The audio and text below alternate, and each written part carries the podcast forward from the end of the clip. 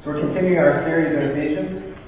We started a couple weeks ago by talking about the interesting thing about religion being God and not being us. Um, too often we make it about us.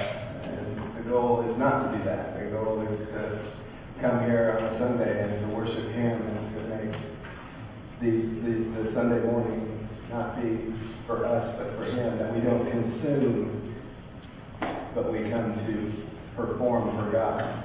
If there's a performance going on, it's not by Robert, it's not by us up here, it's by the congregation offering up our praise and our worship to God. That's what we're here for. If you've ever walked out of here thinking this thought, hmm, well, that was a pretty good message. Or, hey, you know, that music was really good this week. That's the consumer mindset. That's not what we're here for. We're here to praise Him. That's what we started. The interesting thing about religion is God. Then last week we talked about the miracle of being included and actually how difficult that is. That we are to include everyone. That anyone, when God says all, He means all. And that all are welcome when they come to join in the body of Christ. And so last week we talked about some of those things and left with the challenge of who am I excluding from my life that God would have me include. And both of those things kind of lead us to where we are today, because we're going to talk about becoming a grounded person is the title, but really we're going to talk about humility. That a big part of what it means to be a Christian is to walk humbly with God. And to understand that He is our God and we are worshiping Him. So our passage is Ephesians 3, beginning verse 14. For this reason I kneel before the Father, from whom every family in heaven and on earth derives his name. I pray that out of his glorious riches he may strengthen you with power through his Spirit in your inner being, so that Christ may dwell in your hearts through faith. And I pray that you, being rooted and established in love, may have power, together with all the Lord's holy people, to grasp how wide and long and high and deep is the love of Christ, and to know this love that surpasses knowledge that you may be filled to the measure of all the fullness of God. Now to him who is able to do immeasurably more than all we ask or imagine according to his power that is at work within us. To him be glory in the church and in Christ Jesus throughout all generations, forever and ever. Amen. It's word of God for all people. So this morning we're looking at this, this passage begins with an action, doesn't it?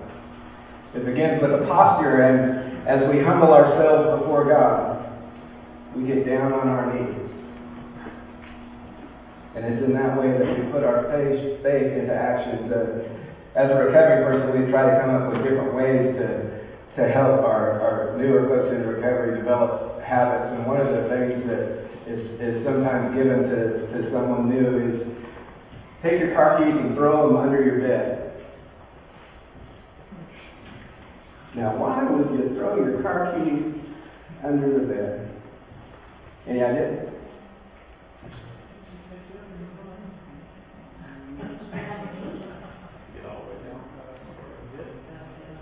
You got to get on your knees first thing in the morning if you want to go anywhere.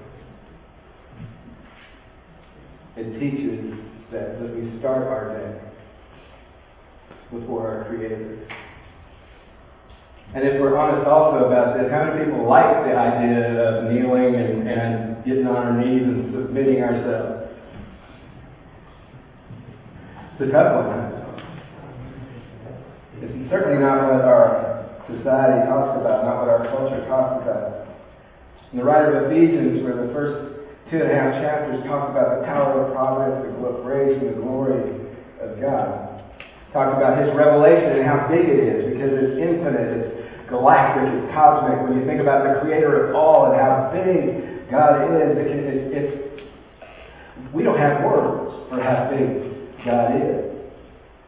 But God is also very intimate and personal and seeks a personal relationship with each of us individually. This God that created everything wants to be intimately involved in our day-to-day life.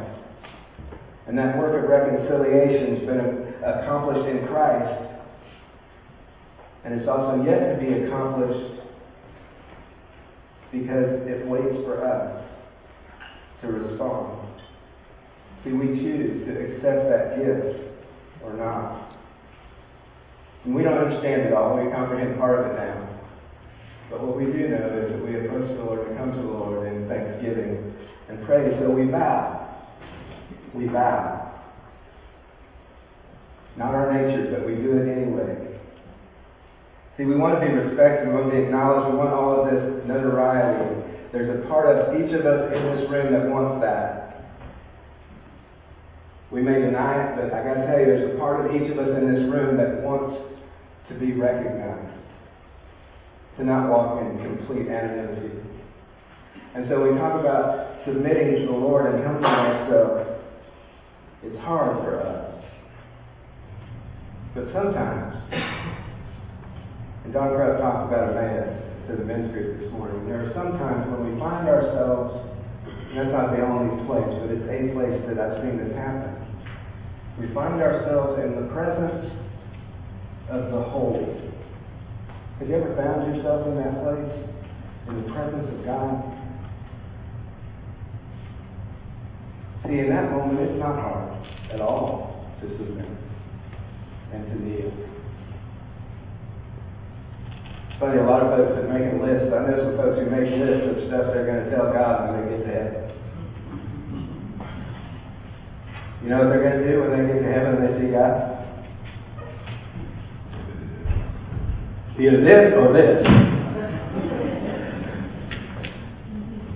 all the pride and all the ego that we have here, when we come before the, the Creator of all and we're in the presence of holiness, goes away. Going to sing, Holy, Holy, Holy, Lord God Almighty. So we bow to the Father, Lord, from whom every family in heaven and on earth takes its name. A lot of the letters that Paul wrote were written about congregational conflicts, about things going on in the church. Leaders are named, situations are identified. We learn a lot about the church at Corinth, the church at Philippi, through those letters and, and, and the obvious questions that they had asked Paul that he was addressing. But Ephesians is a little bit different. It reminds us that God is big and that He is holy. And so we bow.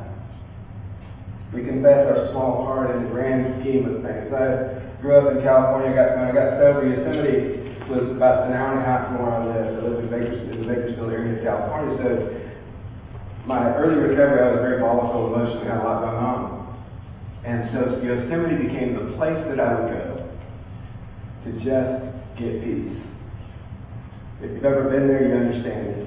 I mean, there are, there are places of God's creation, and I know you've probably got it. Sometimes it's a lake, sometimes it's the mountains. There are places, sometimes it's a room in our house. There are places that we go where we experience something special from God. And they have trees that out there that are redwoods, giant redwoods that are probably from the piano to over here is the trunk. And those are massive. And I remember I was up there and I was walking through the redwoods and I recognized that I was in how insignificant I was. Because I mean when you're looking at a couple hundred feet up and you know, hundred feet across, it's it's easy to go, you know what, God's done some big stuff around here. And I'm I'm just this little guy. But as I continued to walk, I also recognized that in my life and in my world, I have significance. You see where that combination of significance, even in our insignificance, and that can bring us to a place of humility when we recognize the bigness of God and the bigness of creation, but we don't lose our identity because we have significance and the ability through Christ to impact others by the way that we live and the things that we do and who we are. So yes, recognize your insignificance, but also grab hold of the fact that you're a child of God created to, to do to do big things in His name.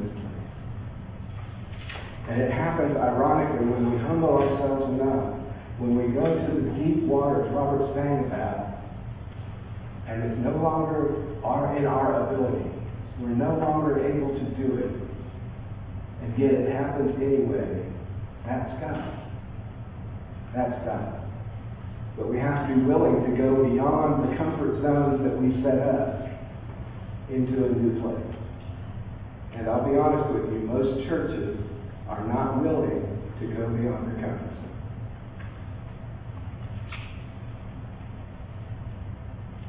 Some in here are unwilling to go beyond their comfort zone. Some of you are. And some of you are like, hey, I want to go away. but one of our challenges as a church is to go to the place that God would have us to be. Sometimes our pride gets in the way and keeps us from being able to ask for help. But in that place, in that place of holiness, when we're able to, to recognize that, as John the Baptist said, that he must increase, that I must decrease. I become less so that he can become more. We can, there's a chorus, an awesome God, right? Our God is an awesome God, He reigns from heaven above with wisdom, power, and love. Our God is an awesome God. Our God is an awesome God, He reigns from heaven above with wisdom, power, and love. Our God is an awesome God. See, when we recognize that it's about God. Where we, that's that's the deal. Our God is an awesome God. We want Him to be awesome in us and through us. So we find a new way. We discover that on our knees before God, we can it is the place where we can really experience a special moment. Let me ask you this though: When's the last time you got on your knees? You don't have to answer that. That's rhetorical. But it's in that place that we can return to the source. And, and we can do that when we pray for others. Sometimes we, we, we pray for ourselves. If you haven't seen, there's a movie called Born. Go see it. It's about prayer. It's a good, good movie. Ephesians tells us, I pray that according to the riches of His glory, He may grant that you may be strengthened in your inner being with power through His Spirit. I hope that you grab hold of it. Remember that phrase. Pray that for people in your life this week. It's a simple prayer. I pray that according to the riches of His glory, it's about God, right? He may grant that you may be strengthened in your inner being with power through His Spirit. In your inner being, He wants a personal, intimate relationship with you, but it's through the power of His Spirit, which is infinite. It covers what we've talked about for, for the last three weeks. Pray that for people. See, we find ourselves on our knees sometimes when we come to the end of our own power, of our own strength, and we confess a need that's most often when they'll take us to our knees.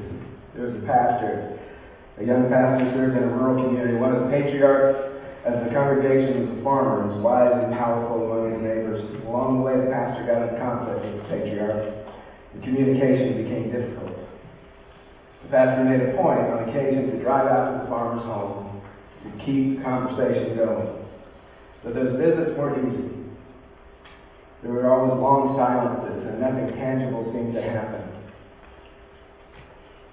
As the pastor approached the farm, she sees a sign that says, the pavement ends. Pavement ends. See, when the pavement ends, the road becomes rough. When the pavement ends, the turbulence is greater. When the pavement ends, we have to rely on God. And too many of us just drive on the road and we won't go beyond where the pavement ends. Can you think of a time when the pavement ended in your life and you had to rely on God? It might have been a financial crisis, it might have been a health issue, church conflict, although I know that never really happens. Place where the pavement ended and it became time for us to step out of our own personal thing and, and allow God to be who God is.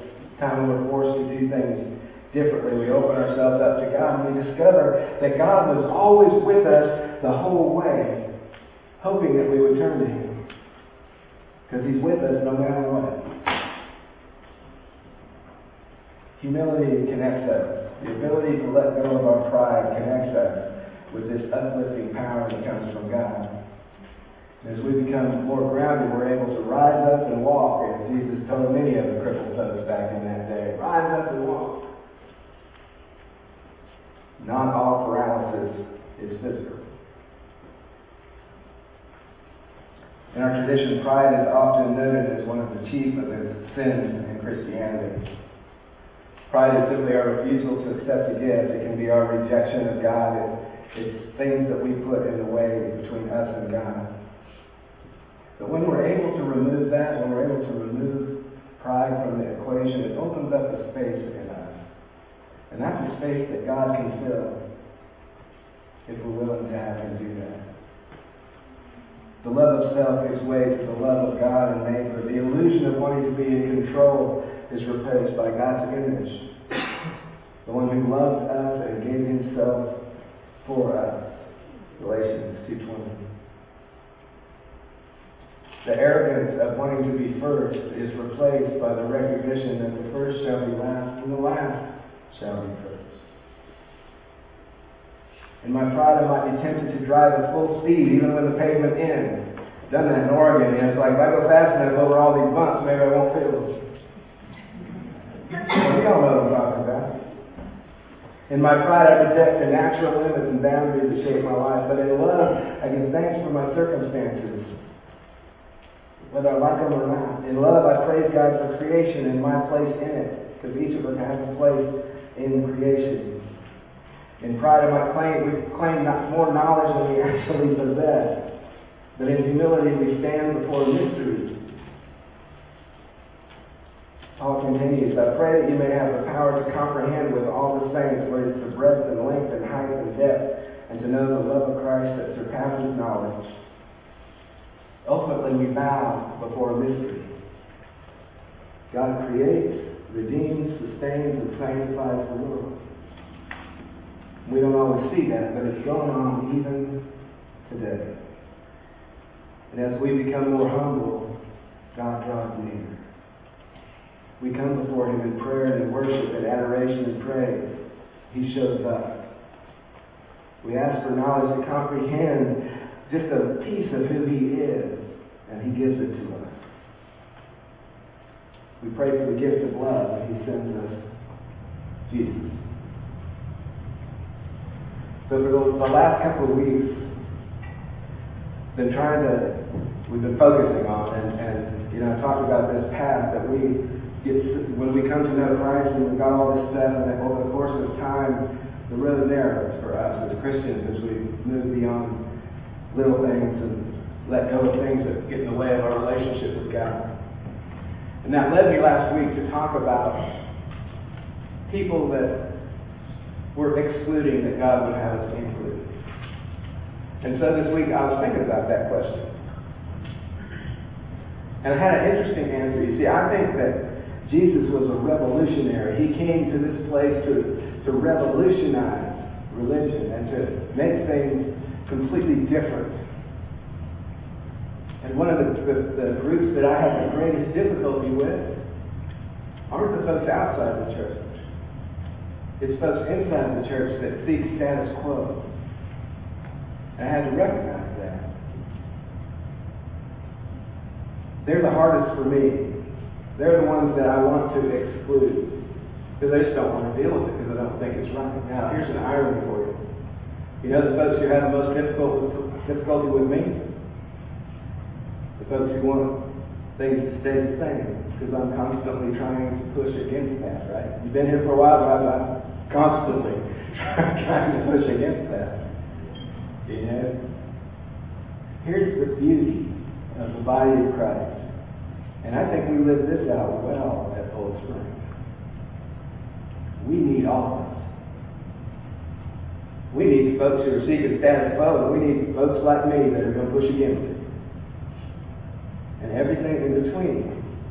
And when we seek to make disciples of Jesus Christ for the transformation of the world, that's what we're talking about. We're talking about taking people where they are and watching what God does with them within the context of the greater body. That diversity Because those of you who like status quo, allow me to be a part of your life, and because those those folks like me that are pushing against that allow the, the, the, the reverse of that, we are stronger together because of the differences that we bring to the table. We don't have to agree to see power in Christ, and it's awesome. But it does take humility. Y'all know this one? Humble thyself in the Lord. Y'all say that. Humble thyself in the sight of the Now y'all say. Humble thyself in the sight of the Lord. And he, and he will lift, will lift you up higher and higher. And he, and he will lift, will lift you up. Humble thyself in the sight of Lord.